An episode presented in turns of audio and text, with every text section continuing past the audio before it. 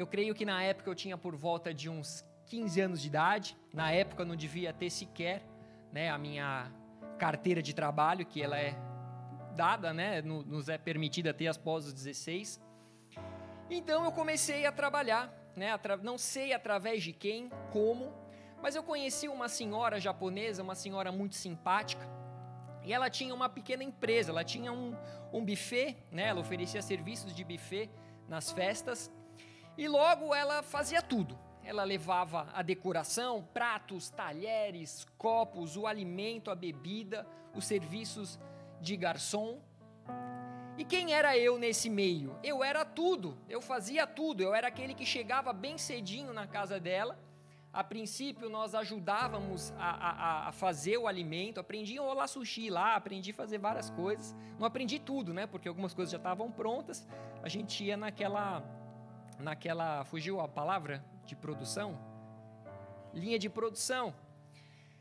Então chegava lá bem cedo, preparávamos alimento, depois nós ajudávamos a carregar a van, arrumávamos o salão, chegando no local. E na hora que ia começar a festa, que nós íamos começar a servir os alimentos, aquela hora que já estava todo mundo cansado, arrebentado, e você pensava: meu Deus, vai começar a correria agora ainda, né? E a gente sabia que no final de todas as coisas ainda teria que desmontar tudo, guardar todas as coisas na van, levar tudo para casa da senhora japonesa, para que depois sim você receberia lá aquela merreca de salário para poder ir para casa e dormir. Mas era muito bom. Era um dia muito longo, mas eu adorava me sentir útil eu podia servir, eu podia levar ali o alimento ao faminto. E como é bom podermos levar o alimento àquele que tem fome, né? Ver a expressão das pessoas quando elas comiam e se sentiam felizes. Elas comiam, elas degustavam o alimento, né? A gente sabe, né? Crente gosta de comer. Naquela época não era crente, mas a gente sabe que crente gosta. E quando você come algo gostoso, aquilo parece que brilha nos olhos, né? No sorriso. Meu Deus, que delícia, né? Semana passada ali, né, a Ariane vai lembrar o Lucas, o pessoal comendo um açaí, meu Deus, os olhinhos brilhavam. A Marcele está aí? Não. Marcele pediu uma tapioca, tapioca, coisa mais linda de Deus. Aí eu olhei para aquela tapioca e falei, sempre quis comer uma tapioca dessa. Mas enfim, eu me sentia útil, eu me sentia feliz, porque eu havia participado do início do, da, da preparação de todas as coisas, e igreja, eu estava orando pela manhã, buscando em Deus uma palavra que viesse diretamente do trono, diretamente do coração de Deus, que fluísse do coração do Senhor, que simplesmente passasse por mim, alcançasse corações famintos e sedentos, e eu percebi que em alguns momentos eu comecei a tentar influenciar a Deus daquilo que deveria ser falado em relação a que tipo de palavra seria ministrada, como por exemplo, ah, eu não gostaria de falar sobre isso, Pai. Ah, Senhor, eu não posso falar sobre aquilo. E eu comecei a pensar: quem sou eu para tentar influenciar a obra do Senhor na terra? Ninguém. Todo mundo aqui sabe que quando nós vamos nos alimentar, existe um alimento saudável e existe um alimento qualquer. E o alimento saudável, quando ele é preparado em casa, normalmente ele dá mais trabalho para ser preparado. É muito mais trabalhoso você preparar um alimento do que você pegar o seu celular e simplesmente em alguns toques você entra no restaurante que você gosta, você paga com o seu cartão de crédito e coisa de alguns minutos o alimento chega na porta da sua casa. Só que o alimento saudável, ele é mais trabalhoso de ser feito. Se você for comprar, normalmente ele é mais caro. E cá entre nós, o alimento saudável, ele nunca vai ter, quero ver traduzir, a mesma palatabilidade de um alimento. nunca vai ser tão gostoso quanto um alimento fast food. Mas a questão é, nos dias de hoje, o alimento espiritual ele tem sido tratado como um alimento natural. O saudável é quando você for orar, você entra no seu quarto, você fecha a porta e você ora ao Pai que vem em secreto, e o teu Pai que te vem em secreto é aquele que te recompensará. O saudável é quando você for dar esmolas, é ignorar a tua mão esquerda aquilo que faz a tua mão direita, para que a esmola fique em secreto, e o teu Pai que vem em secreto o recompensará. O saudável é cuidar dos órfãos e das viúvas. O saudável é você amar o teu próximo como a ti mesmo. O saudável é quando jejuardes, unja a tua cabeça e lava o teu rosto com o fim de não parecer aos homens que jejuas, e sim ao teu pai em secreto. E o teu pai que te vê em secreto o recompensará. O saudável é servir apenas a um Senhor, pois ninguém pode servir a dois senhores. Porque se você servir a dois senhores, você vai aborrecer um e vai amar ao outro. O Senhor nos chama a amar unicamente um Senhor, de toda a sua força, de todo o seu coração, de todo o seu entendimento.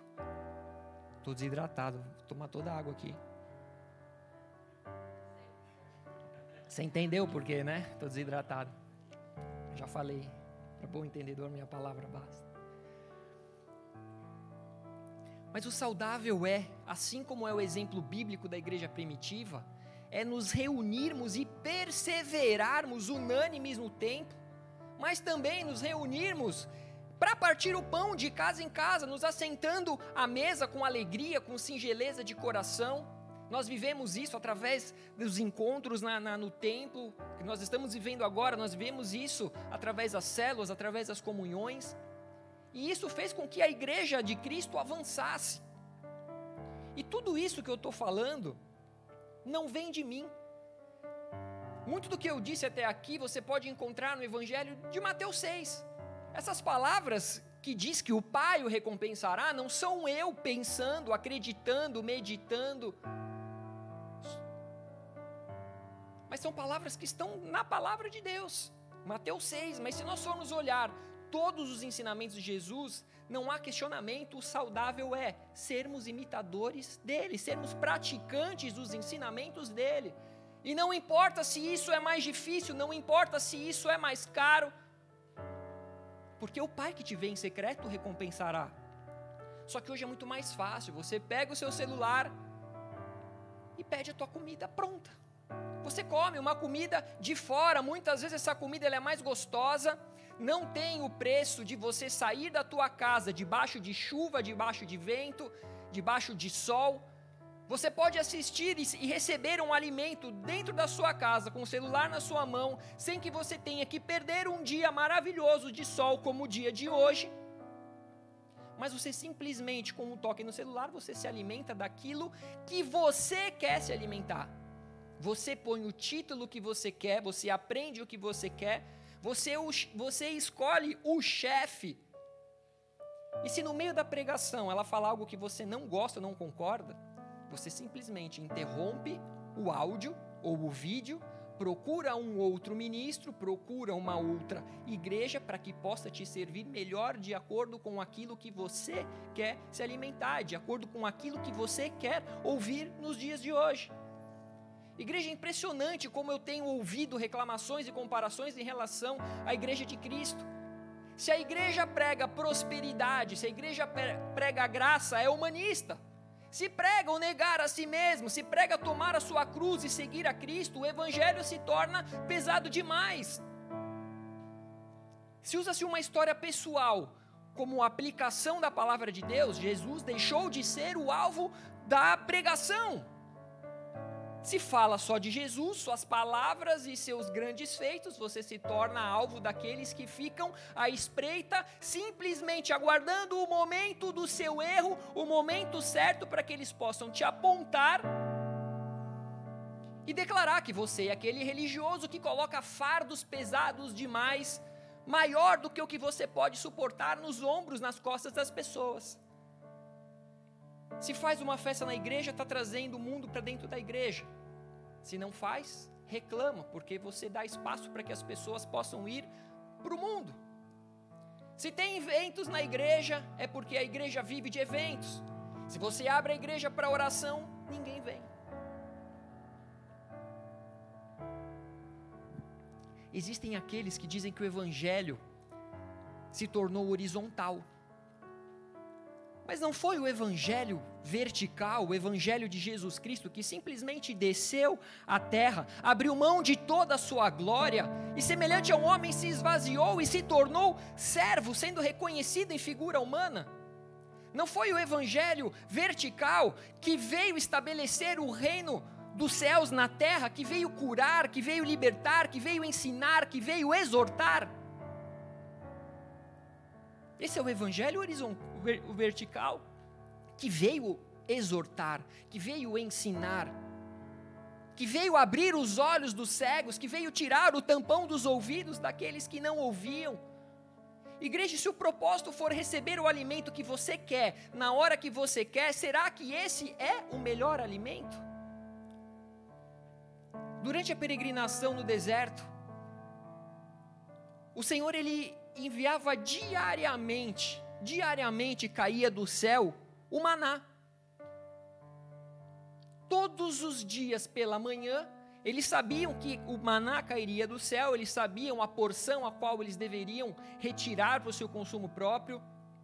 Eles sabiam que não precisavam se preocupar com o dia seguinte. Só que se nós olharmos com os olhos naturais, talvez o maná não tivesse todos os nutrientes que eles precisavam para se desenvolverem fortes e saudáveis. Talvez o maná não aparentasse uma comida que trouxesse sustância, que deixava o cabra fortão, pronto para multiplicar, para procriar, seres férteis. Então eles murmuraram e passaram a exigir de Moisés que dessem carne. Opa, proteína proteína é mais saudável, proteína é essencial, mas não, o maná era tudo o que eles precisavam, porque tudo o que Deus faz é bom. Tudo o que Deus faz, sem exceção alguma, é bom. E se o Senhor te disse que o maná é o necessário para que você cresça saudável, ele sabe de todas as coisas. Deus é Pai, Deus é bom, Deus cuida e conhece todas as nossas necessidades, e Ele nos envia tudo aquilo que nós precisamos sem sombra de dúvidas, é como leite materno. Eu não sei aqui quem já experimentou leite materno, mas o leite materno é um leitinho ralo, é um leitinho sem gosto, sem graça, mas dentro daquele leite possui tudo, todas as vitaminas, todos os nutrientes que uma criança precisa para se desenvolver de maneira saudável. E ela gosta daquilo, e ela quer aquilo. Ela busca por aquilo, a boquinha já fica, já fica buscando. Ela quer. Como que faz a boquinha, hein, Mateus? Mostra para mim.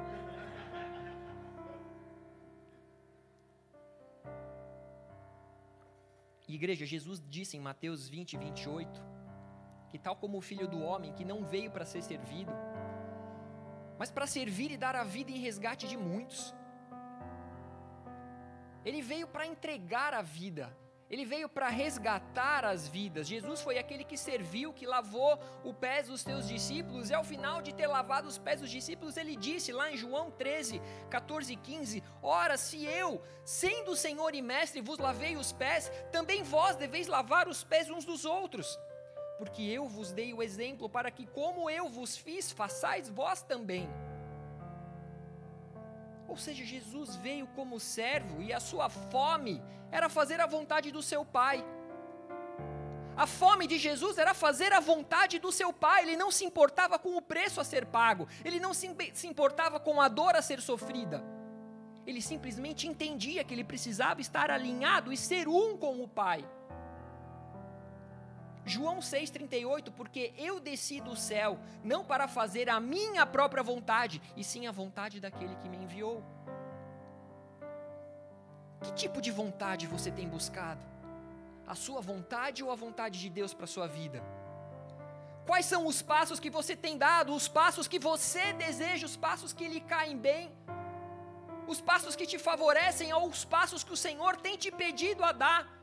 Como um pai e uma mãe que ensina os teus filhos a dar um passinho após o outro, quando começa a andar, o Senhor ele está te ensinando os passos, mas você pode se jogar no chão e engatinhar, ou você pode aprender, algumas vezes cair, mas no final ele vai te fazer correr, pular, ele vai te lançar num destino profético. Igreja, eu sou só, unicamente um servo de Deus nesse altar. Eu sou só apenas como aquele adolescente de 15 anos que buscava o alimento na cozinha e servia cada uma daquelas mesas com alegria e singeleza do coração. Ou seja, o meu papel aqui é com alegria, sinceridade e humildade, te servir com aquilo que vem diretamente de uma cozinha espiritual, diretamente do coração de Deus. O meu papel é buscar, é entrar no Santíssimo Lugar, ouvir, anotar e entregar. Se isso vai te alimentar, se isso vai gerar em você o que gerou em mim, os alimentos que eu comi ultimamente, que me fez mal, se isso vai te deixar mais forte, não é comigo. Eu sou só o garçom. Eu sou só o servo. Eu sou só aquele que ama, aquele que se entrega, aquele que dá a sua vida. Independente do tipo de alimento, eu só vou entregar. Eu sou só o mordomo. Eu só vou me permitir ser usado por Deus. E se é o que você quer ouvir, eu não sei, mas talvez seja o que você precisa. Eu lembro de uma vez que uma pessoa me disse, pastor, eu estava passando por um momento difícil. E eu precisava, naquele culto, eu precisava ouvir uma palavra de conforto, e você ministrou uma palavra dura. Sim, eu só servi. Eu só servi, eu era só o garçom, eu só entreguei o maná. Se era o que você precisava, eu não sei, mas Deus entendeu naquele momento que era o que você precisava. Reclama com Ele, cobre dele nas suas orações, fala: Senhor, eu queria tanto uma palavra de conforto, e porque o Senhor me veio com uma exortação? Converse com Ele, vai para os cabeças. Eu sou só o mordomo, eu sou só um servo. Eu só entreguei o maná. Se vocês quiserem peixes, pepinos, melões, alhos silvestres, cebolas do Egito, tudo isso tem no lugar da escravidão. Volta para o lugar da escravidão e come o que você quer no momento que você quer. O mesmo eu falo de cada ministro que ministra nessa casa, os diáconos, o Gustavo, o Diego, o Tarciso, o Pílade, a pastora, as diaconisas. Estão aqui apenas como servos, garçons nas mãos do Senhor. E como verdadeiros atalaias de Israel, citados lá em Ezequiel 33, abre a tua Bíblia em Ezequiel 33, 2 ao 6.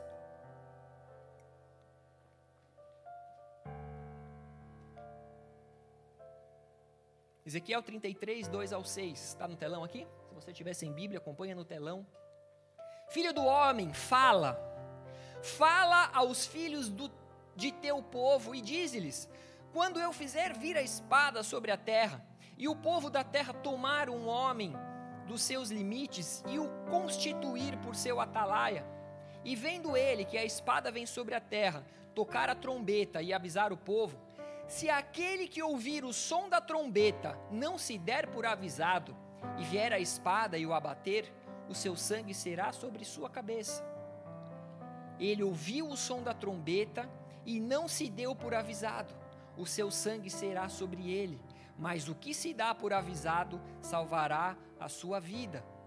Mas se o atalaia vir que vem a espada e não tocar a trombeta, e não for avisado o povo, se a espada vier e abater uma vida dentre eles, este foi abatido na sua iniquidade, mas o seu sangue derramarei do atalaia. A ti, pois, ó filho do homem, te constituí por atalaia sobre a casa de Israel. Tu, pois, ouvirás a palavra da minha boca e lhe darás aviso da minha parte. Se eu disser ao perverso, ó perverso, certamente morrerás, e tu não falares para avisar o perverso do seu caminho, morrerá esse perverso na sua iniquidade, mas o seu sangue eu derramarei de ti. Mas se falares ao perverso para o avisar do seu caminho, para que dele se converta e ele não se converter do seu caminho, morrerá ele na sua iniquidade, mas tu livraste a tua alma. O Senhor entrega a palavra, e nós repassamos. Se foi do seu agrado, se te confrontou, se te edificou, se te fortaleceu, se te revigorou, quem faz é Ele, não somos nós. Se você entrou num culto e no momento da adoração você sentiu, nossa, que ambiente frio, eu te garanto que aqueles que estavam aqui adorando e estavam adorando em espírito e em verdade e sentiram a transformação da atmosfera, sentiram a presença de Deus. Não era o culto que estava frio, você estava frio. O teu olhar crítico, o teu coração duro, isso te impediu de se aproximar da presença de Deus. Eu lembro uma época, aproximadamente uns cinco anos atrás, que eu comentava com a pastora, amor, parece que toda ministração, toda semana é pancada, toda semana é cajadada.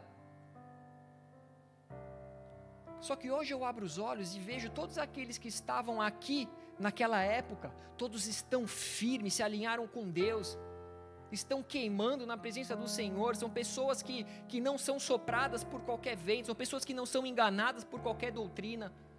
São pessoas que estão firmes e fortes na presença do Senhor, são pessoas que se incomodam na presença do pecado, são pessoas que não aceitam fofocas, são pessoas que, que não se permitem serem usadas por Satanás, são pessoas que não causam divisão, são pessoas que não, não, não, não, não, não se permitem serem usadas na mão do inimigo para que o reino do império das trevas prevaleça. Mas pessoas que vivem e seguem o caminho da verdade. Mas eu creio que quem veio buscar uma palavra de Deus, quem veio buscar a presença de Deus, quem for adorador e veio adorar o Pai em espírito e em verdade, ele está aqui. Ele está aqui e você já sentiu a sua presença. Ele está aqui e você já ouviu a sua voz. Ele está aqui e você já sentiu o seu toque. Ele está aqui e ele já falou com você. Porque a presença de Deus ela é real. Onde dois ou mais estiverem em busca do seu nome, ali ele está. Buscar-me quanto é tempo. Nós buscamos e Ele se manifesta, Ele está aqui. Vidas estão sendo salvas, pessoas estão sendo libertas, pessoas estão se batizando, pessoas estão casando, formando novas famílias. Ele está aqui, nós podemos ver as obras, nós podemos ver elementos que chegaram aqui bagunçados, se tornando em grandes homens e mulheres de Deus. E eu declaro que o Espírito Santo de Deus, ele tem liberdade no nosso meio. Ele está aqui, Senhor, que seja feita unicamente a tua vontade. Nós estamos aqui unicamente para te servir e nos submeter à tua vontade, nos submeter às suas palavras. Vem, estabeleça o teu reino no nosso meio, seja feita a tua vontade, Emanuel, Deus conosco. Nós nos submetemos a ti nós submetemos a Sua palavra, nós submetemos as Suas vontades, eventua em nós tanto o Teu querer como o Seu realizar, segundo a Tua boa vontade.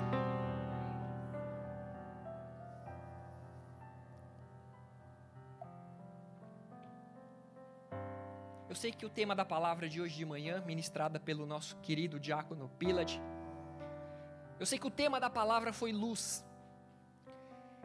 Eu tenho certeza que eu não faço ideia, na verdade, que foi entregue nesta manhã, mas uma certeza eu tenho. 1 João 1, de 5 a 7 diz: Deus é luz e nele não há trevas.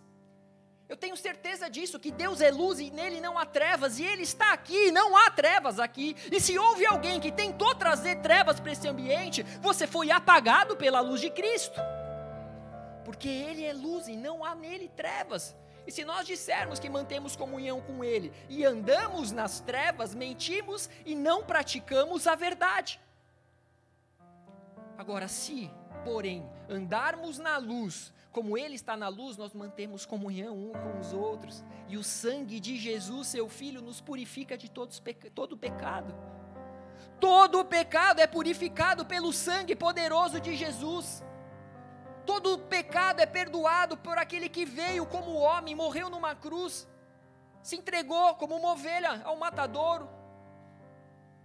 Mas assim como Deus é luz, Mateus 5, 14 e 16 diz que vós sois a luz do mundo.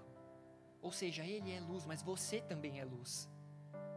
Você foi chamado para ser luz, você foi chamado para iluminar tudo aquilo ao seu redor, e não se pode esconder a cidade edificada sobre um monte nem se acende uma candeia para colocá-la debaixo de um alqueire, mas no velador, e alumia todos os que se encontram na casa.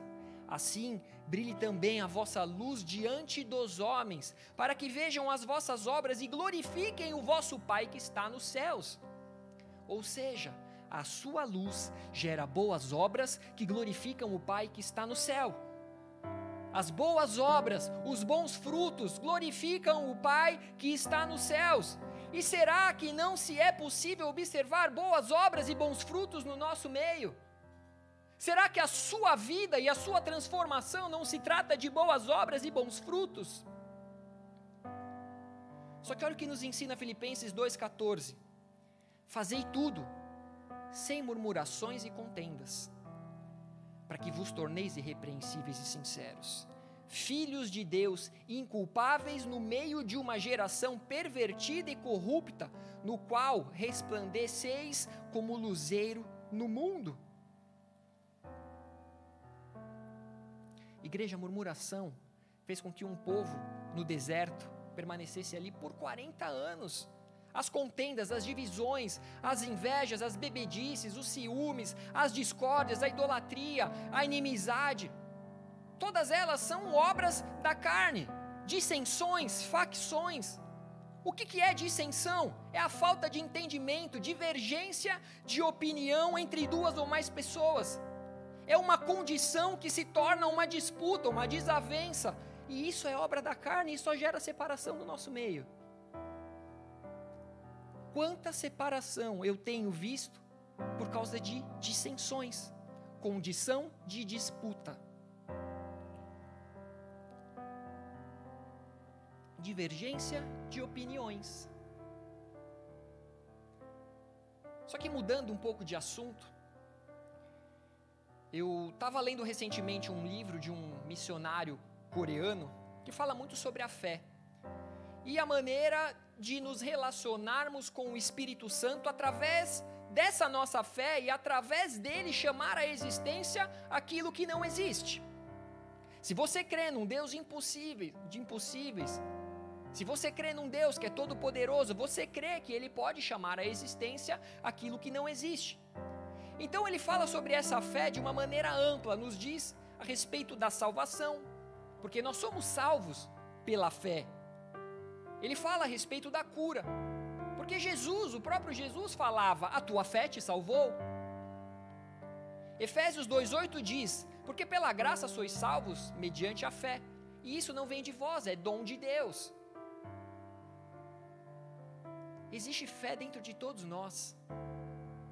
Isso é um dom de Deus. Ele fala sobre uma fé que é capaz de mover montanhas, uma fé que nos leva a viver o impossível, o sobrenatural. E eu conheço inúmeras pessoas aqui que permaneceram em fé e hoje vivem o impossível. Talvez você estar na Europa, você está vivendo algo que era impossível. Só você conhece de onde você veio, de onde você saiu, qual era a sua realidade. Talvez para muitos seja simples estar aqui, mas para você, você sabe o quão impossível foi ou era. Mas a palavra nos ensina que sem fé é impossível agradar a Deus. Sem fé é impossível agradar a Deus. Se você não crê num Deus que pode todas as coisas, você não consegue agradá-lo. E assim como eu cheguei aqui hoje nessa tarde, fraco, sem vigor, mas crendo, eu creio que a alegria do Senhor é a minha força, porque Ele viu em mim fé, porque Ele vê em você fé. A palavra nos ensina que é impossível agradar a Deus sem fé. A palavra nos ensina que a nossa fé é a vitória que vence o mundo. 1 João 5,4. Já parou para imaginar? A tua fé é a vitória que vence o mundo. A tua fé é canalizada em Jesus. Jesus venceu a morte, Jesus venceu o mundo. No mundo tereis aflições, mas tem de bom ânimo, pois eu venci o mundo, eu venci a morte. Assim como a fé é a certeza daquilo que esperamos e a prova das coisas que não vemos. E sim, eu vou falar de coisas. Vou falar de coisas. Fé é a nossa confiança, a nossa fidelidade a nossa convicção em Deus, a nossa convicção na palavra de Deus. A nossa Bíblia, essa palavra ela é real, ela é verdadeira, ela é poderosa. Ela é capaz de transformar, de libertar, de curar. Fé é não crer em si mesmo, mas é crer em Deus. É através da fé que recebemos de Deus a fonte do nosso serviço para Deus e a única base aceitável de um relacionamento satisfatório com Ele. Fé é a moeda do reino de Deus. Quanto mais fé você tem, mais você vive o sobrenatural. Quanto mais fé você tem, mais você é capaz de viver coisas que nem olhos viram, nem ouvidos ouviram. Mas aquilo passa, se, aquilo se torna parte da sua vida. Sem fé, é impossível ligar algo na terra para que seja ligado no céu. Sem fé, é impossível desligar na terra para que seja desligado no céu.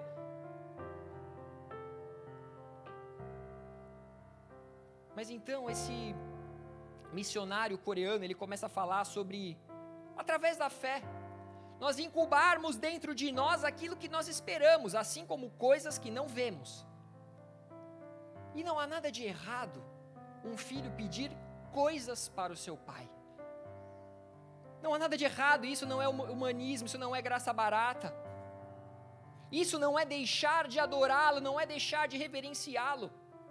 Eu amo o meu pai, e a palavra nos ensina a honrar pai e mãe para que os seus dias se prolonguem na terra. E eu tento fazer isso dentro do possível.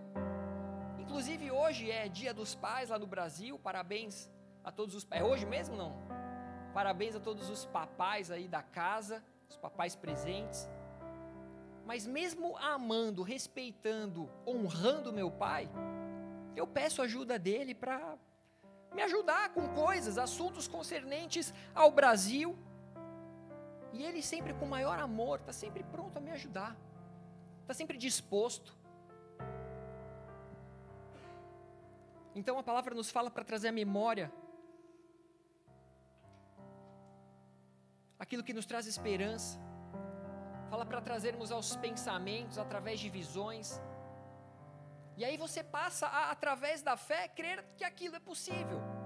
Talvez um dia na sua casa, lá no Brasil, Talvez você fosse ainda uma criança, um adolescente, mas você tinha um sonho no coração e você já se via vivendo na Europa.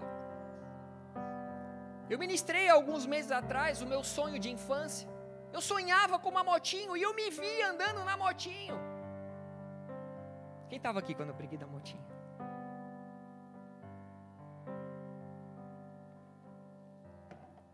E um sonho se concretizou. Porque Deus se agrada em conceder os desejos dos corações dos teus filhos.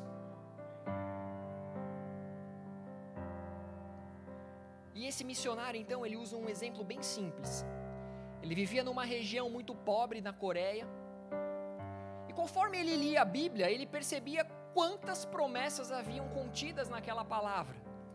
Ele percebia quantas promessas, e ele falou: Poxa, isso isso não anulava a sua fé, isso não anulava a sua adoração que ele tinha pelo Senhor, mas ele entendeu que se ele colocasse a sua fé em Jesus e orasse ao Pai em seu nome, ele receberia tudo o que ele pedisse.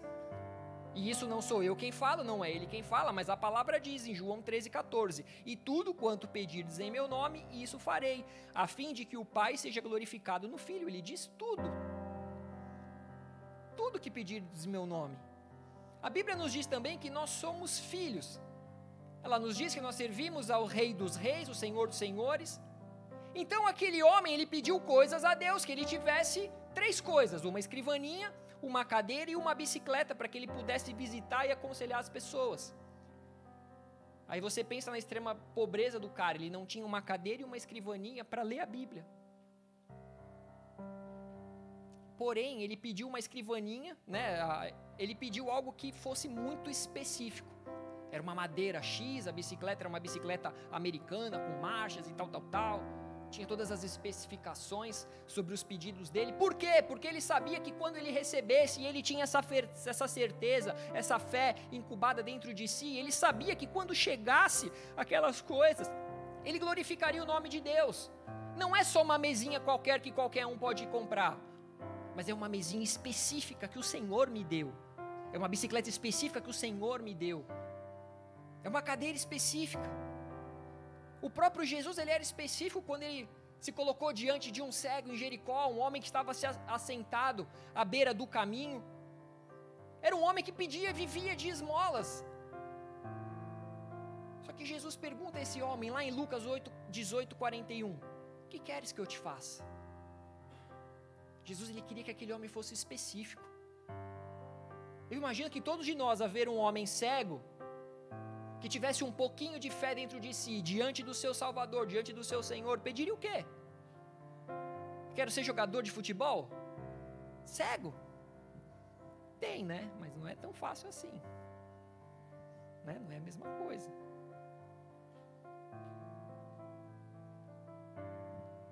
Então ele começou a gerar aquilo dentro dele em fé, e quando ele disse isso, as pessoas caçoavam dele.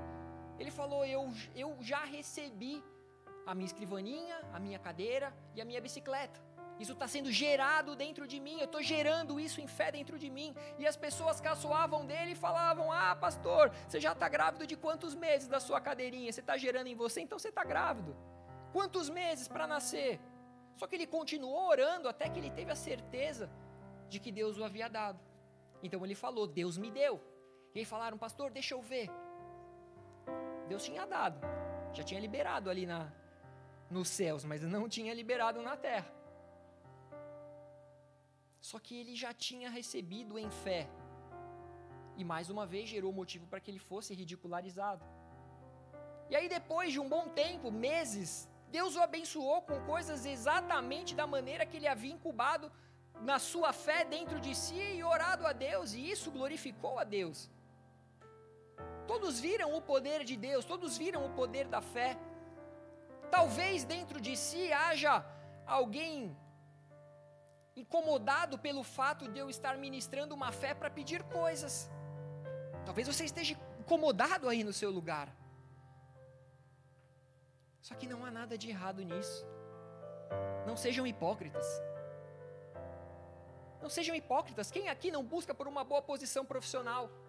Quem aqui não busca por uma boa posição financeira? Quem aqui não tem o desejo de ter coisas?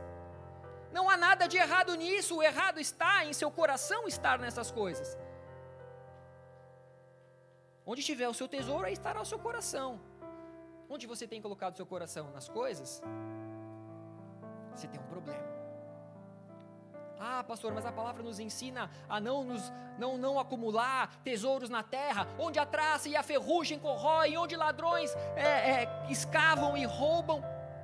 Mas nós temos então que juntar os nossos tesouros no céu, onde a traça e a ferrugem não corrói, onde os ladrões não roubam. Eu estou de total acordo, mas eu tenho certeza que aqui, grande maioria de vocês tem os seus investimentos, tem os teus planos, se assentam para calcular se vão então cons conseguir construir uma torre para que não venham passar vergonha. Então alguma coisa não bate no que você fala, no que você vive. Não há nada de errado nisso. O errado é você depositar o teu coração nisso. Mateus 6:21, porque onde está o teu tesouro, aí estará também o teu coração. A única forma de pedir e não receber é através da cobiça e do pedido egoísta. Tiago 4, 2 a 3 diz: Cobiçais e nada tendes, matais e invejais e nada podeis obter, viveis a lutar e a fazer guerras, nada tendes porque não pedis, Pedis e não recebeis, porque pedis mal, para esbanjardes em vossos prazeres. Provérbios 10, 24 diz que o anelo dos justos, Deus o cumpre. O anelo dos justos, Deus o cumpre. Salmos 34, 7 diz: Agrada-te do Senhor e Ele satisfará, satisfará os desejos do teu coração. O que está errado? É os nossos pensamentos ou é a palavra? Deus é um Deus materialista? Jesus nos incita a orar. E lá em Lucas 11, 9 a 13 diz: Por isso vos digo, pede e dar-se-vos-á, buscai e achareis, batei e abrir-se-vos-á. Pois todo o que pede recebe, o que busca encontra, e a quem bate abrir-se-lhes-á. Qual dentre vós é o pai que, se o filho lhe pedir pão, lhe dará uma pedra? Ou se pedir um peixe, lhe dará um lugar, lhe dará em lugar do peixe uma cobra? Ou se lhe pedir um ovo, lhe dará um escorpião? Ora, se vós, que sois maus, saber dar as boas dádivas aos vossos filhos, quanto mais o Pai Celestial dará o Espírito Santo àquele que lhe o pedirem. Ah, pastor, mas não está falando de coisas. Está falando do alimento. Sim, e qual é o filho então que tem fé, que precisaria pedir um alimento para um Deus tão poderoso, sabendo que Ele conhece todas as nossas necessidades e envia o maná do céu? Para que então pedir o alimento? Ah, pastor, mas ele está falando em dar o Espírito Santo. Sim, O Espírito Santo habitando dentro de você. O Espírito Santo habitando dentro de você é toda a plenitude de Deus dentro de você. E onde a tua fé te levar, se for glorificar o nome de Deus, eu creio que assim Ele fará. Porque você age em nome dEle, você glorifica o nome dEle, você se move por fé que está depositada nele. Porque dele, por ele, para ele são todas as coisas. Igreja, crendo que Deus traz à existência as coisas que não existem. Foi através dessa fé que esse missionário construiu a maior igreja da Coreia, e se eu não me engano, a maior igreja do mundo. Não porque ele quis construir um reino próprio, mas porque ele tinha prazer na palavra de Deus, porque ele cria de todo o seu coração e porque ele agia simplesmente como um servo, um mordomo, que tudo aquilo que ouvia que o Senhor falava, ele simplesmente ia e fazia, mesmo quando não tinha recursos, mesmo quando não tinha saúde, mesmo quando não tinha tempo. Ele trazia a concretização dos teus sonhos no seu pensamento. Assim como uma noiva que casa na Irlanda ao céu aberto. Quem aqui já casou? Quem, quem, quem casou aqui na Irlanda? Acho que aqui não tem ninguém, né? Quem já foi no casamento na Irlanda céu aberto? Tem uma galera. Nossa, só isso. Mas enfim, uma noiva que casa na Irlanda em céu aberto, todos os dias, imagino, que antecedem o dia do seu casamento, e imagino que ela deve orar e pedir a Deus que faça sol, ela começa a imaginar esse dia, ela deve criar nos seus pensamentos, ela sabe que através da fé ela está gerando isso dentro de si, ela está incubando dentro de si o desejo, e ela está então levando o Espírito Santo a produzir isso, e não há nada de errado nisso. Esse é o desejo do seu coração, que ela possa casar ao céu aberto num dia lindo de sol. E o que, que há de errado nisso?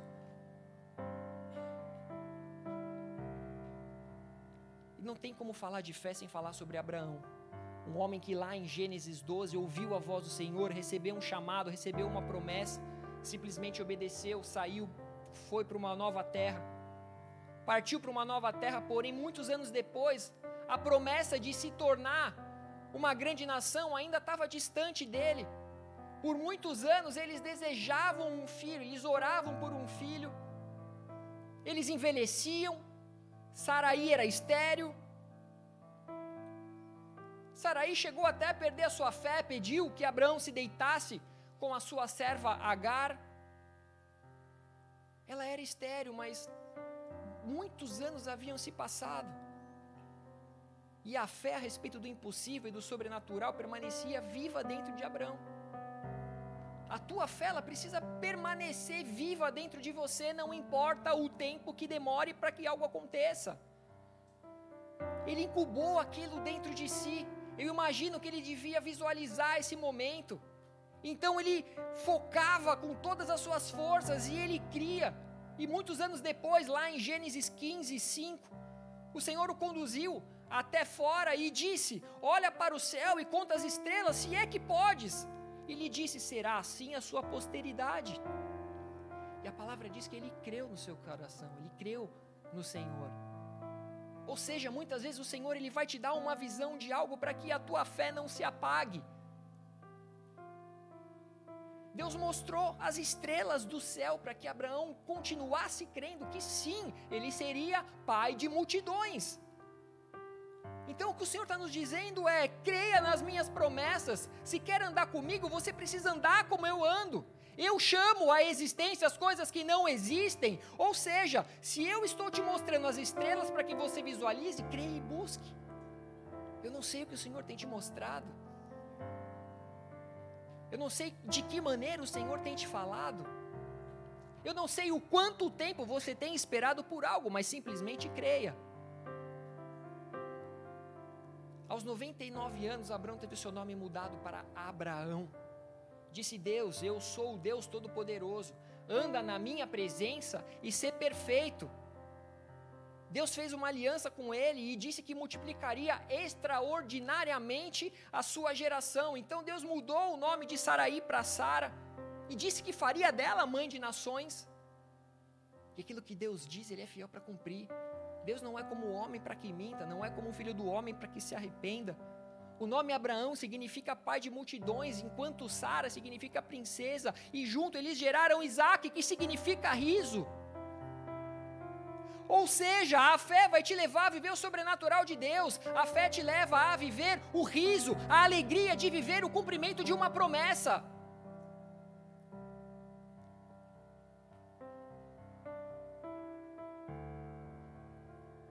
Milagres não são produzidos por uma luta cega, mas através de fé.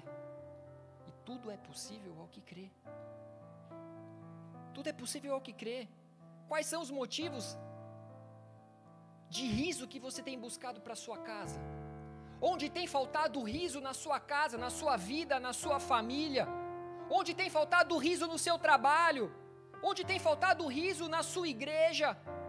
Simplesmente creia, desenvolva essa fé dentro de você, enxergue a concretização da promessa através dos olhos da fé.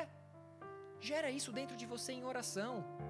Começa a gerar isso em você, como uma mãe que gera o seu filho ansiosamente ali com alegria, que se cuida, que ama aquela criança quando ela ainda é um embriãozinho. Traga os pensamentos a imagem que te dá esperança, assim como Deus fez com Abraão, olhando para as estrelas e simplesmente creia no poder daquele que pode todas as coisas e que se manifesta por amor ao seu nome.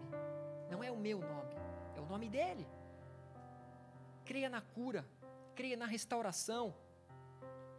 Creia na restauração do seu casamento, na restauração do seu relacionamento com Deus. Creia que é possível você se libertar de todas as correntes que te, que te aprisionam Declare palavras de vida sobre a sua vida, sobre a sua esposa, sobre os teus filhos, sobre os teus amigos. Ordene em nome do Senhor Jesus, porque Ele te dá autoridade para que isso aconteça e que dessa forma você possa declarar cura, para que dessa forma você possa declarar que espíritos imundos deixem vidas daqueles que creem no Senhor Jesus, que estão buscando por salvação. Existe uma autoridade sobre você através do nome de Jesus Cristo. Você precisa usar a tua voz com poder e autoridade no nome de Jesus. Muitas vezes nós nos colocamos diante do mar vermelho e nós ficamos ali parados, sofrendo, angustiados, ansiosos, orando e aguardando que o mar se abra. Só que lá em Êxodo 14, 15 ao 16 diz: Disse o Senhor a Moisés: Por que clamas a mim? Dize aos filhos de Israel que marchem, e tu levanta o teu bordão, estende a mão sobre o mar e divide-o para que os filhos de Israel passem pelo meio do mar em seco. Existe uma autoridade sobre você. O Espírito Santo de Deus, ele habita dentro de você. Então declare palavras com autoridade. Declare palavras com poder, declare palavras com unção. Assim como Jesus ele se retirava para orar, mas quando ele voltava para o campo de batalha, quando ele voltava ali para a vida real, ele simplesmente ordenava, e aquilo que ele ordenava simplesmente era feito. Ele declarava e assim acontecia. Pedro aprendeu isso.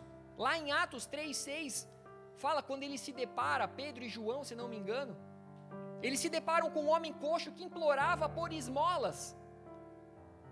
Quantas pessoas aqui vivem de esmolas lá fora, e você que tem poder e autoridade, e é luz, e é capaz de gerar e entregar vida, você está entregando esmola em vez de entregar vida. Ele simplesmente disse: Não possuo prata e nem ouro, mas o que eu tenho, isso te dou, e em nome de Jesus Cristo Nazareno, levanta e anda. Quantas pessoas precisando ouvir isso nessa noite? Levanta e anda no nome poderoso de Jesus avança, vai para cima. Não fique esperando o mar vermelho se abrir para que você passe, mas dê você uma ordem e um comando no nome poderoso de Jesus. A palavra nos ensina que a oração da fé salvará o enfermo. Eu estou quase acabando. Eu estava lendo uma aplicação de como nos comunicarmos com o Espírito Santo através dos nossos sonhos e visões. Cara, isso é complicado de falar sem que gere um monte de nhenhenhê na cabeça dos chatos. Mas eu vou me esforçar para isso. E se você é chato, pede agora para o Espírito Santo, Pai, muda isso dentro de mim. Tem alguém chato aqui, não?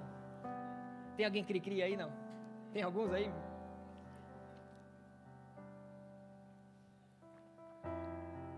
Mas eu estava né, falando sobre essa aplicação de como se comunicar com o Espírito Santo, o quão poderoso é nós incubarmos através dessas visões e sonhos no nosso subconsciente, crendo que essa é uma das formas de nos comunicarmos com o Espírito Santo. Ele está dentro de você, amém? Você se comunica com ele através dos seus pensamentos, através da sua fala, através da sua oração. Provérbios 29, 18 diz que, não havendo profecia, o povo se corrompe. A profecia é uma previsão de Deus. E a falta da visão, ou a visão deturpada e obscura, a falta de orientação divina, nos leva a nos corromper. Nós nos corrompemos quando nós estamos em trevas, mas quando a luz de Deus vem sobre nós, essa luz ela é lâmpada para os nossos pés, ela ilumina o nosso caminho, nós sabemos para onde ir.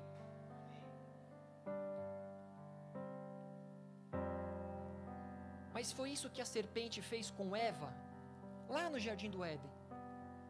Ela fez com que Eva tivesse uma visão deturpada de algo. Então ela enganou Eva sobre aquele fruto. Foi mais ou menos assim: Eva, vem olhar o fruto. Pode vir, porque olhar não tem problema nenhum. Assim como Sansão ali caminhava no meio das vinhas, sentindo o cheiro da vinha. Era um nazireu, não podia consumir do produto da, vi, do, da vinha, da videira. Mas ele andava ali. Sabe como aquele crente que anda na, na, na, na, na beira ali do, do penhasco? Não tem problema nenhum nisso. Só que você começa a ter a visão da queda e uma hora você cai. E então ela começou a ter uma visão do fruto. Então ela olhou para o fruto e o fruto era bom. O fruto tinha uma boa aparência. Então depois ela olhou para a árvore. Ela viu que a árvore era boa para comer, agradável aos olhos, árvore desejável para dar entendimento. Então tomou-lhe do fruto e comeu, e deu também ao marido, e ele comeu. Gênesis 3, 6. História conhecida de todos. Ou seja, em seus pensamentos ela desejou, ela cobiçou, e isso a levou a ter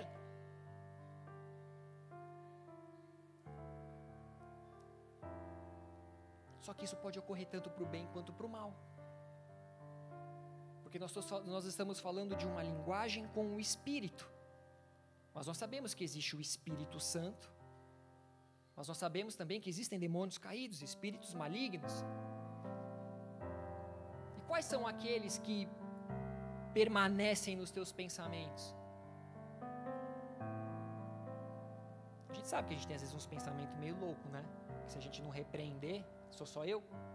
Tem mais alguém aí que pensa umas coisas ruins e fala, cara, isso aqui não vem de Deus, não, isso não é meu. Repreende em nome de Jesus, né? Umas coisas ruins, umas coisas feias. Se nós olharmos para Moisés no Egito, nas primeiras pragas, a exemplo quando o Senhor disse para que Moisés lançasse seu bordão ao chão e se transformaria numa serpente, Moisés ele não só presenciou isso diante de Deus, como ele criou essa imagem no seu pensamento. Ele creu no poder de Deus para que aquilo acontecesse. E assim, quando ele se colocou diante dos egípcios, assim ele fez. Arão foi quem lançou ali né, o bordão.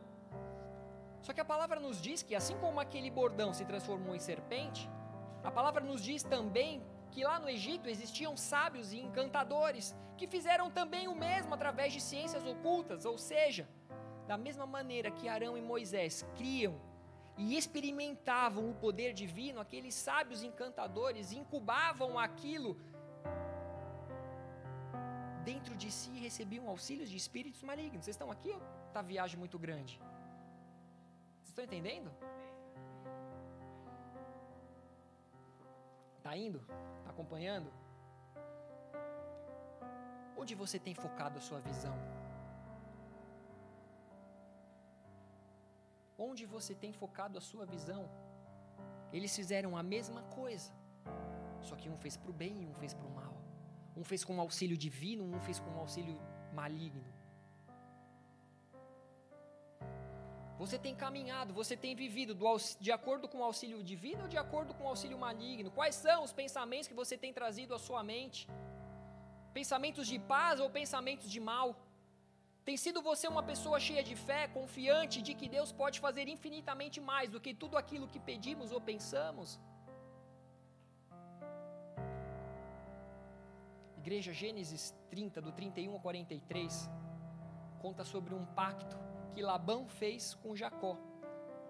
Jacó tinha sido enganado inúmeras vezes por Labão.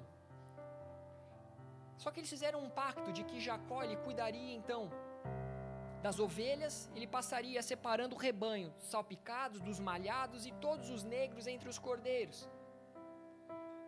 O que é malhado e salpicado entre as cabras, então ali seria o seu salário. Ele iria cuidar das ovelhas. Aquelas que eram de uma cor única ficariam com Labão numa distância de três dias. Não, contrário. As salpicadas ficariam com ele e as de uma cor só com Jacó. E tudo aquilo que nascesse daquelas ovelhas de uma só cor e fosse salpicada ou malhada, o que era muito difícil, seria o salário de Jacó. Labão falou: Me dei bem. Me dei bem. Mané se deu mal nessa história. Vai ser tudo para mim. Gênesis 30, do 37 em diante, diz o seguinte: Tomou então Jacó varas verdes de álamo. Essa história é bem estranha. Talvez muitos de vocês já tenham lido isso aqui e falado, cara, que superstição na Bíblia é essa daqui? Que negócio estranho.